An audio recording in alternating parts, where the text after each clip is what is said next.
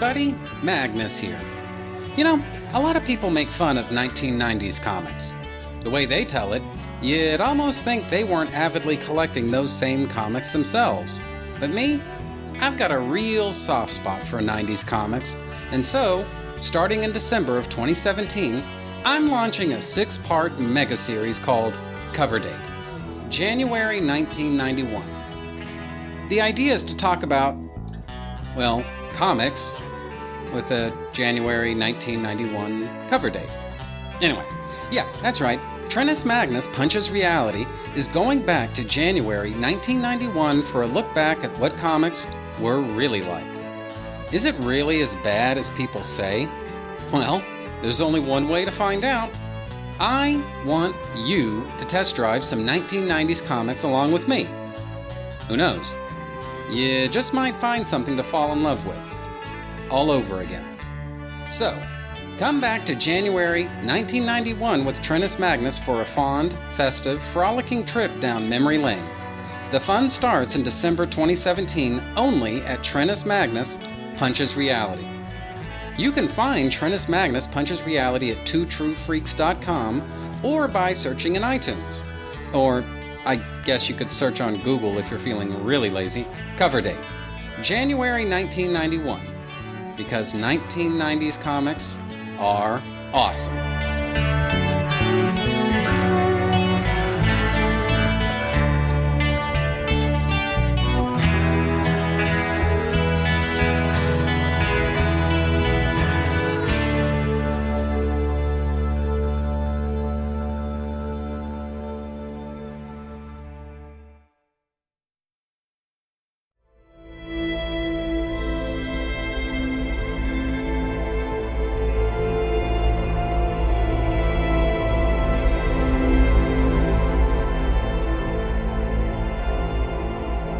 The form of comics intimately. What you need is a hobby. Words and pictures, it could be more of an art form. What the fuck are you talking about? I don't know. It's pretty goddamn weird. A guy dresses up like a devil and a blind lawyer, you know? We have to do Aquaman. No one with a lick of sense would watch that show. The word fan actually is a, an abbreviated form of fanatic. And there are some people who fit that category. I believe comics are our last link to an ancient way of passing on history. You can put on a uniform for football year round, nobody cares. Basketball year round, nobody cares. Put on a Star Trek uniform, people get a case of the giggles. Yeah, hi. Somebody told me they make comic books here. Oh, that's from Superman? Smallville. You have been trying that Jedi mind shit on me since the eighth grade. It doesn't work. Oh, it works. You guys must read too many comic books or something. People do not masturbate in the DC universe. That was the biggest load of crap I've ever heard.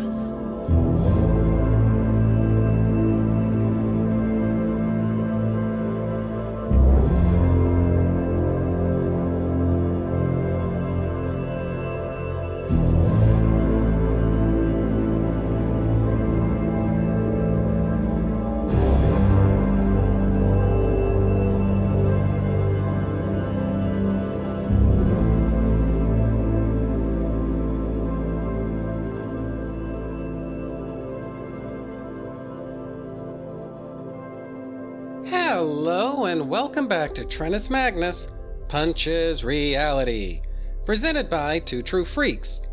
I'm your host, Magnus, and what I feel like doing now and obviously last week is talking about some Superman comics. And honestly, I don't really think there's any big reason for that. It's just that I love Superman, and sometimes I feel like talking about Superman comics. Sometimes the simplest explanation is, in fact, the real explanation. So, there we go.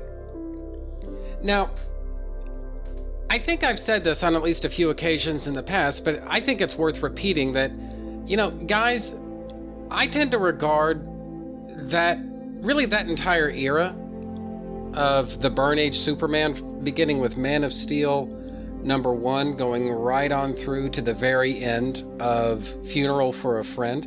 I kind of regard that as being one of the great high points of Superman's entire publication history. Not just the fact that this is, I guess, the Superman of my youth, although they're certainly that. But I guess more from the standpoint that I don't know that Superman had been in such a cre- such a fertile creative period involving at least this many people before. Now, yeah, he's had a lot of fertile creative periods, don't get me wrong. I think the Silver Age is filled to overflowing with creativity. The Bronze Age filled to overflowing with creativity, so on and so forth. But the simple fact of the matter is that what separates the Byrne Age Superman apart from everything else is the fact that it, it was just such a collaborative effort, you know? I don't think it's unfair to say that the Silver Age Superman is in some way, it's kind of the brainchild of Mort Weisinger, right? I think you could make that argument, and I think there's a lot of merit to that. You know, and as far as the Bronze Age Superman is concerned, I mean, you know, people can say whatever they want that it that it's really the product of uh, uh, Julius Schwartz and Denny O'Neil. I don't really think I believe that. I mean, that may be how the Bronze Age Superman started on some level, but I think the more obvious creative talents behind the Bronze Age Superman are probably going to be Cary Bates and Elliot S. Maggin, right? I'm not taking away from the contributions of anybody else. I'm just saying that those guys did a lot more to set the tone for the Bronze Age uh, Superman than, say, Marty Pasko, right? So that's my story, and I'm sticking to it. But as far as the sheer number of chefs that are in the kitchen, it really is a, a miracle in some ways that the Byrne Age Superman is even readable. But I, I am tempted to say that it, it's almost a miracle. It's almost like a, another miracle that it's actually as good as it is. And what I mean by that is guys, the the people who were leading Superman from 1986 going right on through to the to uh, the end of Funeral for a Friend in 1992 you had some real heavyweights in comics. I mean, these are not nobody's guys. You know, you had you had people like uh, John Byrne, obviously, uh, Jerry Ordway, Dan Jurgens, uh, you had Mike Carlin. I mean, all of these people had very successful, very influential careers independently of Superman. And so here you have all of them teaming up together, along with Roger Stern, another kind of red carpet royalty figure in comics. At one point, George Perez was part of the mix. And by all rights, this should have been a crashing failure because of all of the egos that are that are involved here. But somehow, I don't know how, but somehow everybody involved in all of these different creative decisions, they were capable of putting their egos aside and doing what's best for the story. Doing what's best for the characters. Doing what's best for the readers. And if you ask me, I mean, it kind of shows in the final product that, you know, people can still read these comics decades later and still get excited about them and have a great time with it and all of that. And, you know, I, I just think it's a real testament to what they were able to achieve that the results were not just good, but they were not, in fact, they were not only great, but they were if you ask me, one of the great success stories of the 1980s and 1990s. You know, I mean, guys, big deal stuff that got a lot of um, uh, media attention, you know, stuff like Doomsday and Funeral for a Friend and Reign of the Superman. Guys, that didn't just grow out of the ground. I mean, those stories were the fulfillment of a lot of talented people that were telling the very best stories that they possibly could. And there came a point when you know, the mainstream, and I mean like the public, the unwashed masses, there came a point when the fucking mainstream started noticing. And I just think that's an incredible success story. So, anyway, like I say, this is one of my favorite, just from a sheer creative standpoint, this is one of my favorite eras of Superman in all of history. And considering the fact that all of history encompasses the Bronze Age, guys, I want you to understand just how how big of praise that is in my estimation. You know, I'm not just talking shit here. I really do mean it, you know? So, anyway, now last week, what I did was I talked about Adventures of Superman number 481. And this is so that that was sort of the beginning of an unofficial sort of two part story uh, that was spread across two separate issues of the Adventures of Superman. And this again is one of those things that I don't know that the Superman books from this vintage if they necessarily get full credit for. But guys, just think about this. I mean, yeah, everybody knows that the Superman titles at this juncture in history they they basically traded the story with one another. You know, a story would start in Action Comics and then it would get continued on in the Adventures of Superman. Then it would get moved over to Superman and then it it would get moved over to Superman the Man of Steel. And you had all of these different books that are coming out that are basically progressing the same story every single month. And everybody knows that. You know, and I've again, I've gone on the record saying what an incredible achievement that is just in terms of having everything match up with everything else. You know, a lot of blood, sweat, and tears surely must have gone into that. Everybody knows that, all right? But one of the things that people don't usually talk about all that much is basically that sometimes, not often, but sometimes a story would, for lack of a better way of putting it, a story would begin in one one of those titles and then it would basically get put on pause and then it would get resolved in the next issue of that title. And that's basically what we're talking about here. But if you want to I guess get sort of another example of that, there this same type of thing was done with I want to say it was the Adventures of Superman number 540 or something like that. But basically, it was the Night of 100 Thieves story. Uh, that basically there was the Night of 100 Thieves, and then after that there was the aftermath, and those were in two separate issues, back to back of the Adventures of Superman. But they never really that story never really crossed over into the other books. It was begun and then resolved in two separate issues of The Adventures of Superman, right? And that same type of thing is what we're going to be talking about uh, today, which is kind of odd because, again, this is two separate issues of The Adventures of Superman. So that is probably about as good an introduction as anybody can ask for into The Adventures of Superman number 482. Cover date is September 1991. On sale date is July the 30th, 1991. Cover price is $1. Just think about that for a second. Writer is Jerry Ordway. Penciler is Tom Grummett. Inker is Doug Hazelwood. Letterer is Albert de Guzman. Colorist is Glenn Whitmore. Editor is Mike Carlin. Title is The Planet Strikes.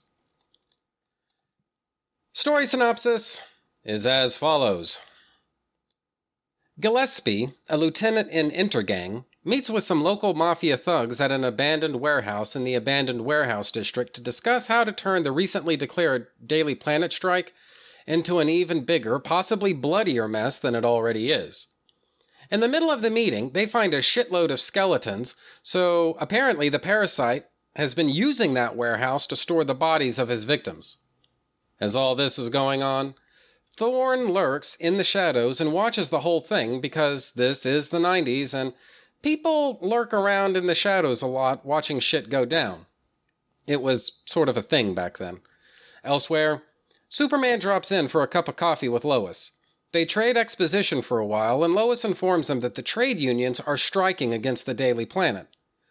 Clark muses that the writers and photographers aren't likely to cross that picket line either, which pretty much means that Lois and Clark are going to be working from home for a while. Elsewhere, elsewhere, Cat Grant interviews some of the Daily Planet employees. Sam Foswell declines an interview, which is kind of surprising since nobody likes him, so you'd think he'd be all over a chance for some kind of validation. But he's not. Jimmy pops in and Cat tries interviewing him, but he also rejects her. Just then, the parasite interrupts everything just kind of by showing up and making people get dizzy. Jimmy chases after him, meaning the parasite, with Cat along for the ride, but then the parasite gets the drop on both of them. Jimmy isn't a complete idiot, though, so he fires up his trusty signal watch. Superman swoops onto the scene and the fight's on.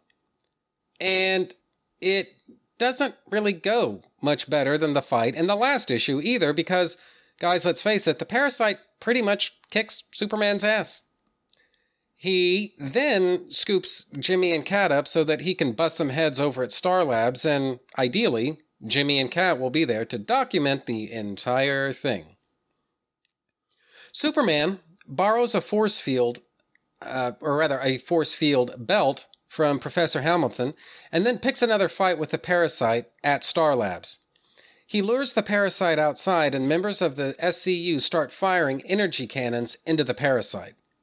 The parasite's body absorbs all that stuff easily enough, but shit really hits the fan when Superman turns off Hamilton's force field belt and makes contact with the parasite, which overloads his body's ability to absorb energy.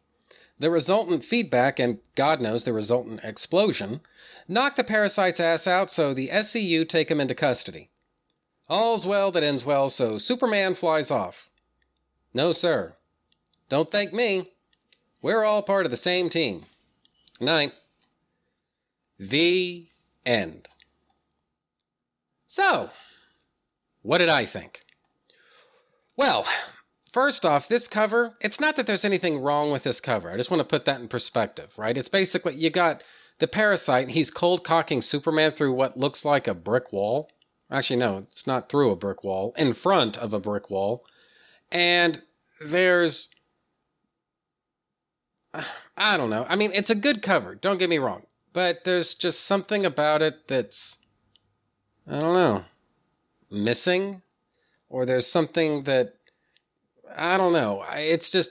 For whatever reason, this is just not a very memorable image to me. Now, the reason I'm kind of harping on this is the fact that this cover for Adventures of Superman number 482, this is actually an homage to the Neal Adams cover of Action Comics um, number 361 by Neal Adams, which basically features a kind of similar uh, type of image. You basically got uh, the parasite on the cover of that comic, and he's uh, smashing the shit out of Superman, just punching him in the head. And clearly, this is the inspiration for this cover for uh, Adventures of Superman number 482. I mean, it's it, it's actually acknowledged in a little signature on the cover. In the lower left-hand corner, it says J. Ordway, open parentheses, after N. Adams, comma, 1968, close parentheses. But if you need something a little bit more specific than that, the letter column uh, at the very bottom of the letter column on the last page it says this month's cover was unearthed, uh, rather unearthed, revitalized, and rendered by Jerry Ordway, open parentheses, inspired by the classic 1968 cover to Action Comics number 361 by Neal Adams, close parentheses. And so, like I say, it's not like anyone's trying to get away with anything here. I'm just saying that whatever it is that makes that cover just sort of work really well when Neal Adams drew it, that same type of alchemy just doesn't really seem to it just doesn't seem to be in evidence on the cover of uh, of Adventures of Superman number 482. So again, I'm not saying this to be disrespectful to Jerry Ordway because I would never do such a thing, but when the basic starting point that you're working with isn't really all that great to begin with, and I don't think the cover for Action Comics number 361 really is if the basic starting point that you're working from isn't really all that great to begin with, then whatever you're attempting to do isn't going to turn out as well either. So, anyway, no offense to Jerry Ordway, no offense to Neal Adams. I just don't think this is all that great an illustration as a comic book cover. So, whatever. Your individual mileage may vary. So, to get into the story proper, though, literally the very first uh, panel right here on page one is this kind of wide shot of the metropolis skyline. Now, it's maybe not as wide as it could be, but we do see some recognizable buildings. You've got the, the GBS building, the Daily Planet building, and then off to the right, there's the L shaped LexCorp building. And I just love shots like this of Metropolis. These kind of, they're not exactly glory shots, I wouldn't say, but they're just kind of good universe building. You know, it does.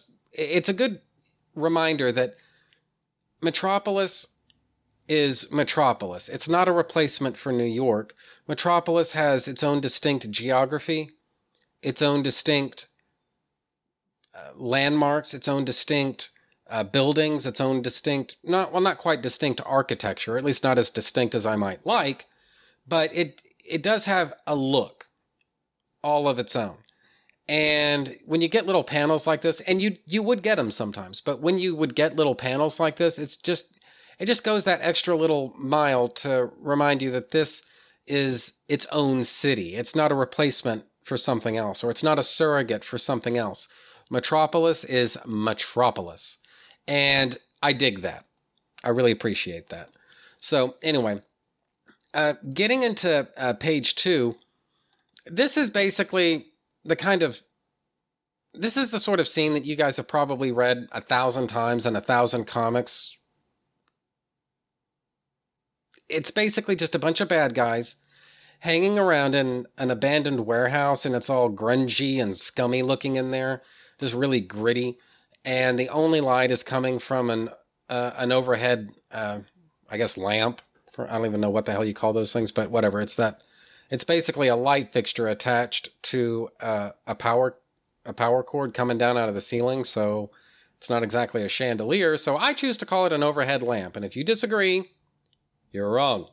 But anyway, point is, you've read scenes like this a thousand times, and so I can appreciate the fact that Tom Grummett kind of had his work cut out for him a little bit, in as much as how do you make a scene like this look interesting, like from a visual standpoint? And I don't know. It's it's okay. It works well for what it's intended to be, but it's it's and to be fair, I mean it's not as cliched as it might as it might have been. It's just kind of forgettable, you know. Until you get to the bottom of page two, whenever you see all of those uh, different skeletons and whatnot, and that's when it kind of goes from being a little bit tropey to being a little bit macabre. And either way, it's it's done well. You know, it's not like Tom Grummett reinvents the wheel here or anything. He does a great job. It's just, to be fair to him, it's really hard to make a scene like this visually interesting just because it's been done so fucking many times now, you know? So, anyway. Moving right along, we get into page three, and this is really the only the only real glimpse that we get of Clark Kent in this entire issue, actually are these a couple of panels here. In fact, it's we basically get three panels of Clark, and they're all on page three actually. But he basically checks in on his parents to make sure that they're okay, and of course they're out like lights because they've been on a cruise this whole time. And that's pretty much it for Clark in this issue. And then beginning on like right here on page four, we get this really good. It's almost a pinup shot of uh, Superman uh, swooping out of uh, Clark Kent's apartment. He's basically on his way to Lois Lane's apartment. And again, you know, I mentioned a, a kind of a similar glory shot in The Adventures of Superman number 481, where I kind of compared it to Curt Swan and the pose that he used, that Tom Grummett used on on that page in Adventures of Superman number 481 it just reminded me of the kind of thing that Curt Swan might have drawn. And here, this isn't really the type of pose that I could picture Curt Swan doing. This is a little bit more in line, I think, with the type of poses that Tom Grummett would, at least in my opinion, become a little bit more closely associated with.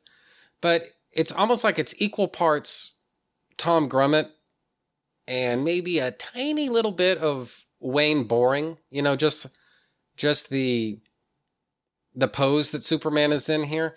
I really like it. I mean, I'm not you know, everything I've said about Tom Grummett so far, it's almost been like it's been kind of a passive aggressive insult, and I don't really mean it like that. I'm just saying really the first thing that comes into my mind because I don't usually podcast using notes. So I usually just say the first thing that comes to mind. And I don't know, maybe this is one of the consequences of that. Maybe I should start using a little bit more notes. Huh. I don't know. I'll think about that. Anyway, moving right along, we cut to Lois Lane's apartment, where, and this is actually just a kind of a neat little moment. I love this moment. On page five, Lois is clearly not a morning person, right? She's laying in bed and she hears the phone ringing, but because she's in kind of a sleepy stupor, she's punching her alarm clock, saying, No, no, no, 10 more minutes. But the ringing persists because it's not her alarm clock that's going off, it's actually her phone. Remember when people had landlines? I do. Anyway, and basically she gets a call, and this is actually going to get expanded upon momentarily, but I just, the point is, I just like this little moment in the first panel. It's Lois just punching her alarm clock. I don't know why, but ever since Erica Durance started up on Smallville, I've always kind of regarded like this iteration of Lois that we're seeing in Superman comics. I guess starting with I guess starting with Action Comics number 643 and then going right on through to maybe Superman the Man of Steel number 27. The Lois Lane that we see during that I guess that 2 or 3 year sort of interval, it just it always seemed very Erica Durance to me. You know, obviously I didn't notice it at the time because fucking nobody knew who Erica Durance was, but I'm just saying that ever ever since Erica Durance started on Smallville and I went back to reread these issues, I just couldn't escape the how similar, like visually similar, but also just like in terms of character, how similar this depiction of Lois is to Erica Durance. You know, it's just kind of interesting. So whoever did casting for Smallville, man, they really were paying attention. Or maybe it's all just a coincidence. I don't know. now, excuse me while I get a sip off of my Coke here.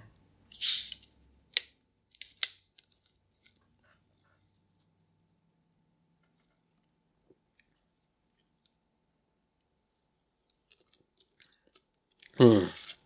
Good stuff.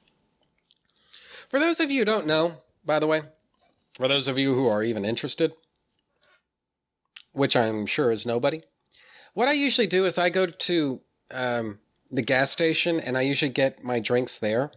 And typically, not always, but typically what I do is I get those one liter sized bottles. I don't mean like those big two liter bottles, I mean the relatively smaller one liter bottles of Dr. Pepper or Mountain Dew or Coke or whatever my thing is going to be. And usually I just uh, sip off of that all day long. And usually, like what I've noticed is usually these one liter bottles will last me about a day and a half. And they go for like, I think it's like a buck 79 or a buck 89 or something like that plus tax. So basically, for $2, I can get a shitload of Coke. Now, I could also go down to the vending machine here at my apartment and pay a buck fifty to get a like an 18 ounce bottle of Coke.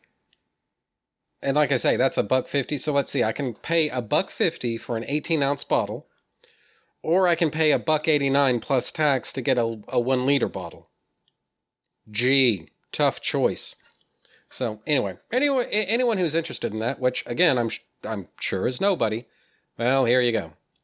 So, anyway, getting back into the comic though, uh, Superman swings by Lois's apartment basically to, you know, just chit chat with her, drink some coffee, and just kind of hang out.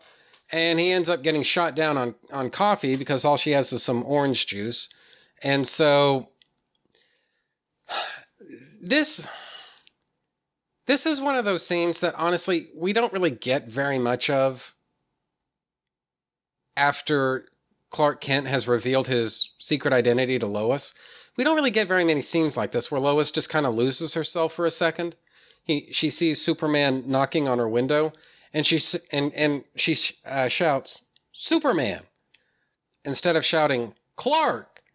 You know, and it's a world of difference between the two. And I don't know. I mean, we got we get a little bit of it here, and I think there are, there are maybe like one or two more in, instances of this, but you know, for the most part, this is this isn't really something that got played with all that much. And I'm not criticizing anybody for that. I'm just saying I kind of like the idea of Lois having to make adjustments.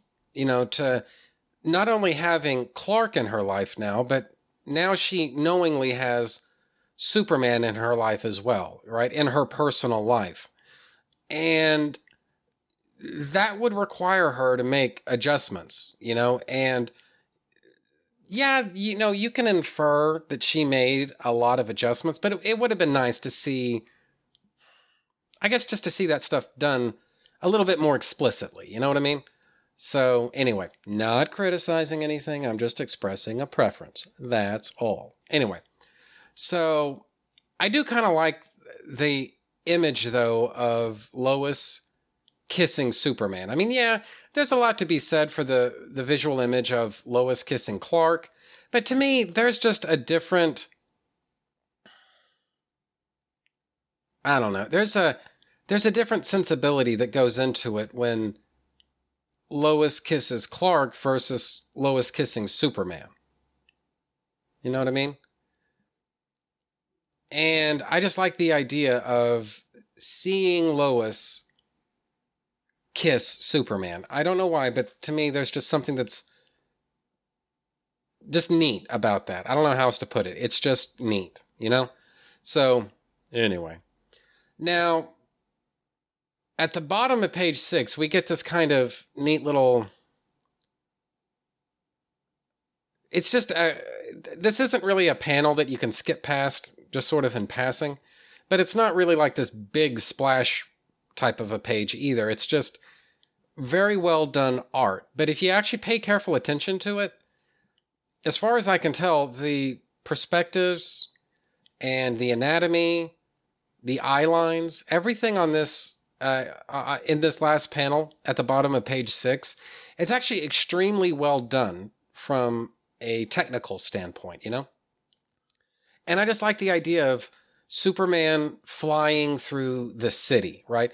I mean, look, guys, I love the Christopher Reeve Superman movies as much as the next guy, I suppose. But, you know, the thing is, I don't know what happened in those movies, but it's like the instant Superman starts flying around in those movies, it's like the directors of those movies wanted to put them out in the fucking middle of nowhere in the desert.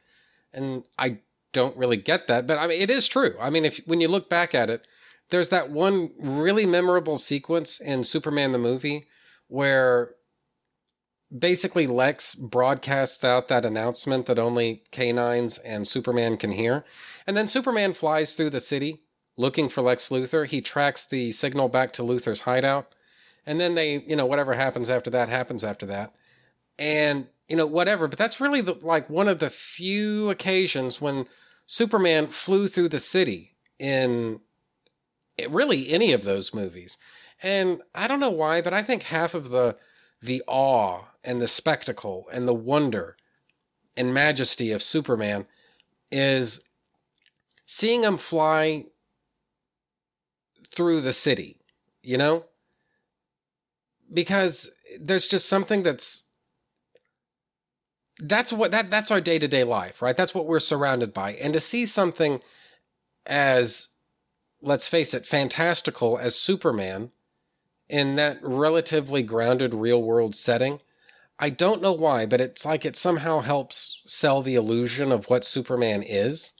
And it somehow makes everything else easier to accept.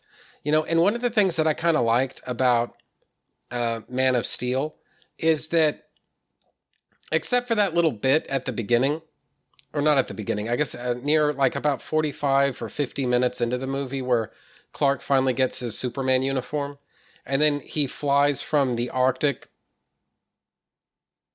basically back to North America. And he flies through all of these different environments. He flies through the Arctic. He flies through, it looks like just some kind of very arid and desert uh, type of environment. And then he flies out over the ocean. I mean, he flies in a bunch of different environments. That's the fucking point. But otherwise, I mean, you get that really neat scene, that really, I guess, epic battle sequence with Zod at the end of the movie.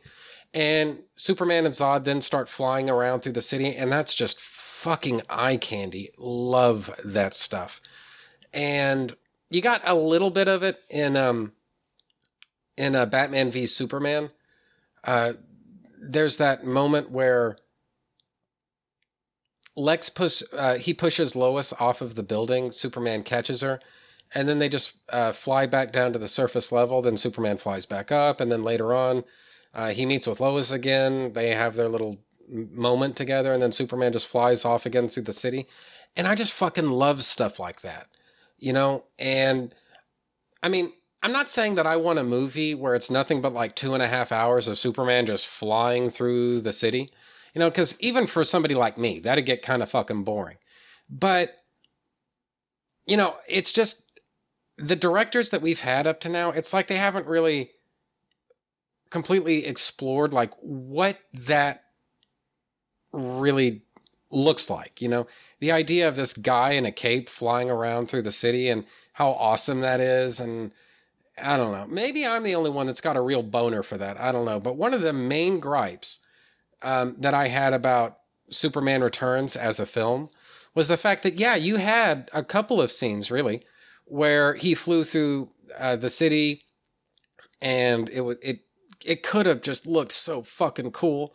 But unfortunately, a lot of the CGI and stuff that they used in that movie, it's not that it's it's not that CGI wasn't capable of achieving those type of effects. It's just that the CGI shots they used in that movie fucking suck. And so, yeah, you get, you kind of get bits and pieces of him flying through the city. It just doesn't look all that good. You know, and I just, it's just such a damn shame, you know? Because if nothing else good could have come out of that movie, and I'm starting to think that nothing else did, at least there could have been that, you know? But it just fucking never happens. And whatever, I'm really rambling here. So, anyway, to get into it, we get another kind of shot like that uh, at the top of page seven, where Superman again is flying through the city, and I just eat stuff like that up with a spoon. It just looks so fucking cool. Anyway, so moving right along, you get this kind of neat little moment on, uh, again, this is page seven, where Cat tries her level best to score an interview with uh, with uh, Foswell as he's walking into the Daily Planet building, and it kind of stands to reason that you know what, management probably wouldn't want to comment publicly on a strike that's still in progress, you know, because literally anything that you say to the media could be used to derail your negotiations. So really the best thing you can do is keep your mouth shut. And I don't know why, but it's like everything that Foswell does, it's it's like it's hard it's hard to see the good in it, you know? Because the guy's just such a cold-hearted just kind of prick that even if he's making the right decision, it's still sort of hard to accept that that you know this is in fact the right thing. It, it, it's like everything this this guy does, it comes off like man, what an asshole, you know. So, and that's kind of the the situation here. It's like intellectually, I know that as management, he needs to keep his mouth shut in front of the media, you know? Except for saying no comment. Those I mean literally those should be the only two words that come out of his mouth. No followed by comment. That's it. And I know that. But for some reason it's like everything this guy does, it's it just has this just kind of dickhead kind of quality to it, you know? I mean, you could I, I don't know this to be true, but I always kind of had the idea that if you could ask Foswell for the time of day, he'd give it to you. And after he does, you would think to yourself, man, what an asshole. You know, even though all he did was give you the time of day. I don't know. There's just something just fucking unlikable about this guy, and I don't get it. Anyway, so moving right along. Uh, page nine. Basically, you've got uh, Jimmy Olsen chasing after the parasite, and then he kind of loses his balance for a minute. And you know, this is one of those moments when I kind of have to question whether or not Jimmy has a survival instinct. Because, I mean, dude, you've been living in Metropolis for a long, long time. I mean, of all people, you should know that weird shit happens here, okay? People die here from crazy things all the time. And so, if just being around somebody makes you dizzy and kind of nauseous, and it makes other people dizzy and kind of nauseous, you know what? That could be nature's way of saying, hey, hey, hey, maybe we should stay away from this guy. Maybe we should call in some help. But it's like, Jimmy just doesn't really have that same survival instinct. I mean, look, my God's honest opinion is if if something like this had happened to Lois, yeah, she'd probably follow after anyway, but number one, she'd be on her guard. And number two, she would call Superman at the first sign of trouble. But it's like, that just doesn't occur to Jimmy. He's not on his guard, and he only. He almost forgets about his ability to use his his uh, signal watch to call in reinforcements from Superman. It's like, man, you just don't fucking want to live, do you? So, I don't know. I mean, of all characters that have ever been in Superman comics, I've always figured that Jimmy Olsen's probably the the only one who's been like fucking this close to winning a Darwin Award at any given moment. You know? And I mean, he's the kind of guy, just to tell you how just fucking stupid I, I, I think Jimmy Olsen probably is. He's unemployed right now, right? So I kind of have the idea that if somebody said, somebody came up to him and said, Hey, Jimmy, here's what we need you to do. We've got some Olympians here at the stadium. They're training for the Olympics next summer, and we need you to catch their javelins and catch their shot puts. The fucking idiot would probably do it you know? And shit, not only would he do it, he'd probably do it for minimum fucking wage, too. You know? I mean, just the man has no survival instinct. My god! Anyway, so. Whatever happens, happens. Jimmy calls in help from Superman, and Superman doesn't disappoint. Swoops into action, drops a metal drum around the parasite's upper torso, and then just smashes him against the wall. Basically, what he's trying to do here, in case it wasn't obvious, is avoid making physical contact with the parasite's skin, right?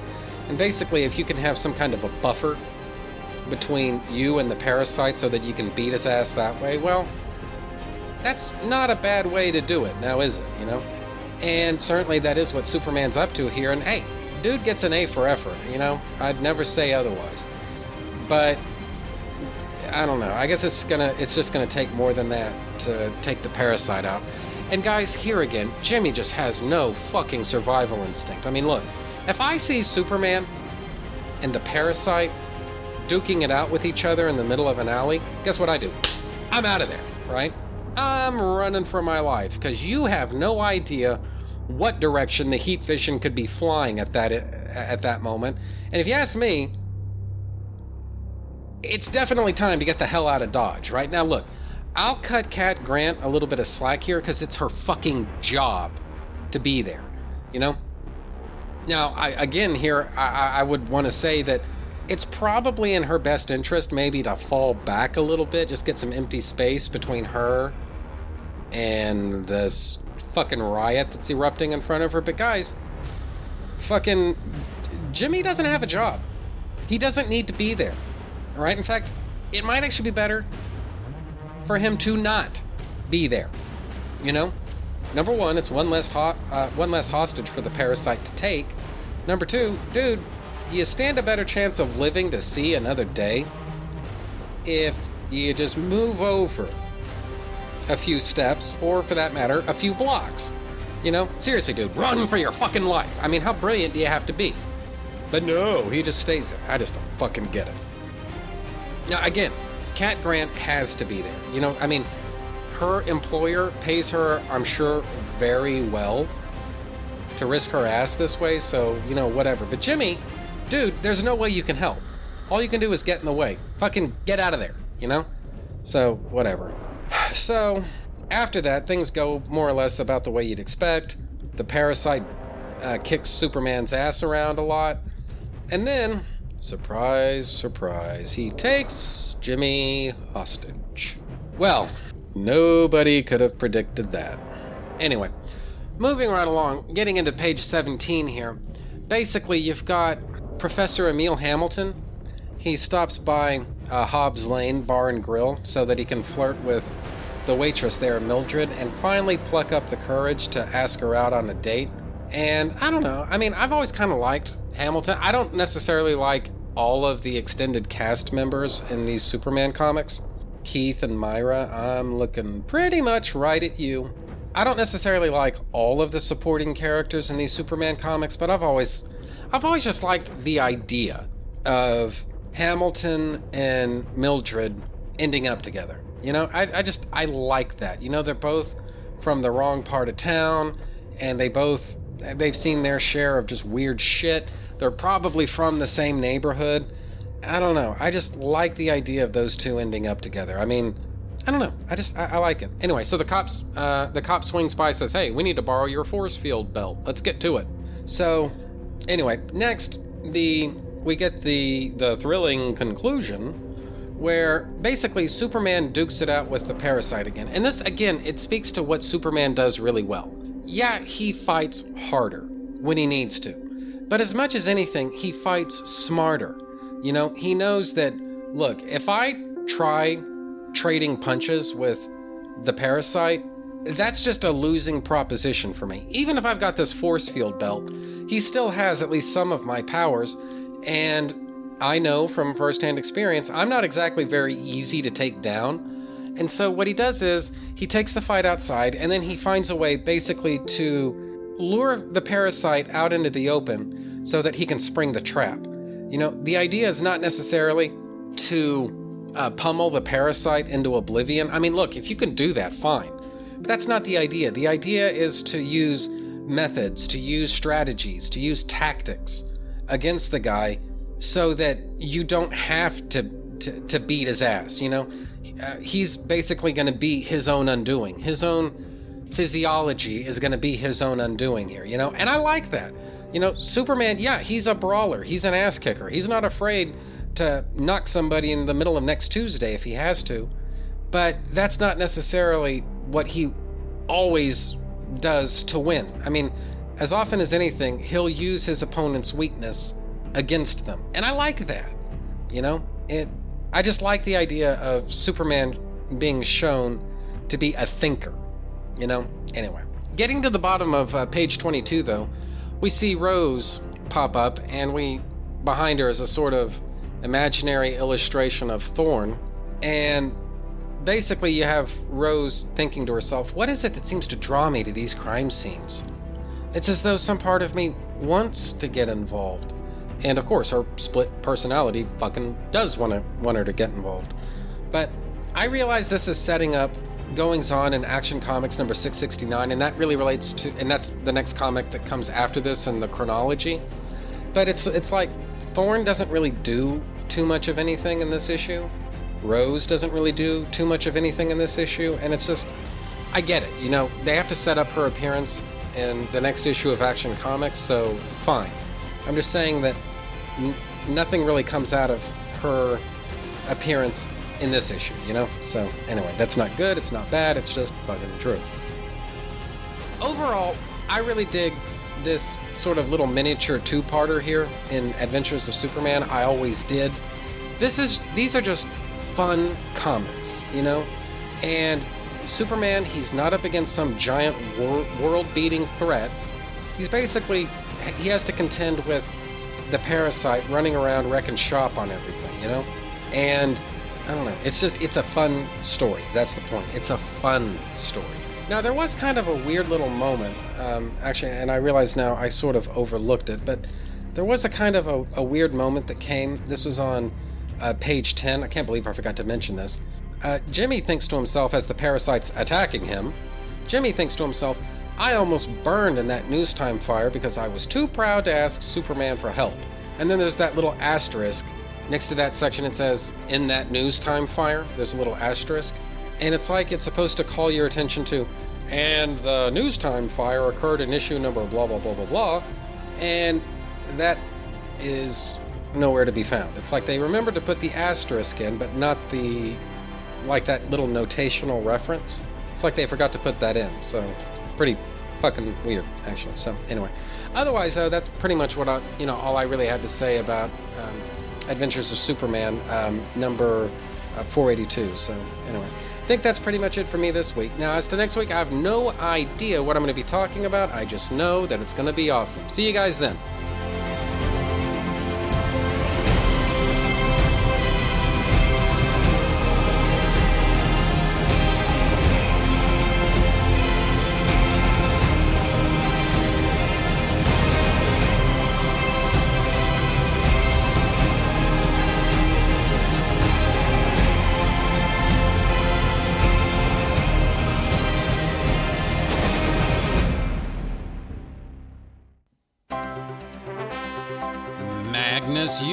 Tombstones. Trick your friends, scare the shit out of your relatives, or keep for your own personal use after you shuffle off this mortal coil. Magnus used tombstones. Perfect for people with names such as John Smith, Billy Bob Cletus Sideburn, Jimmy Hoffa, Nathan Bedford Forrest, Joseph Stalin, and dozens more. Magnus used tombstones. The best used tombstones this side of the other side. Some assembly required. No warranty expressed or implied. Void where prohibited by law. Batteries not included. Some tombstones may be damaged from armed military conflict or nuclear testing. Not recommended for children under the age of 25.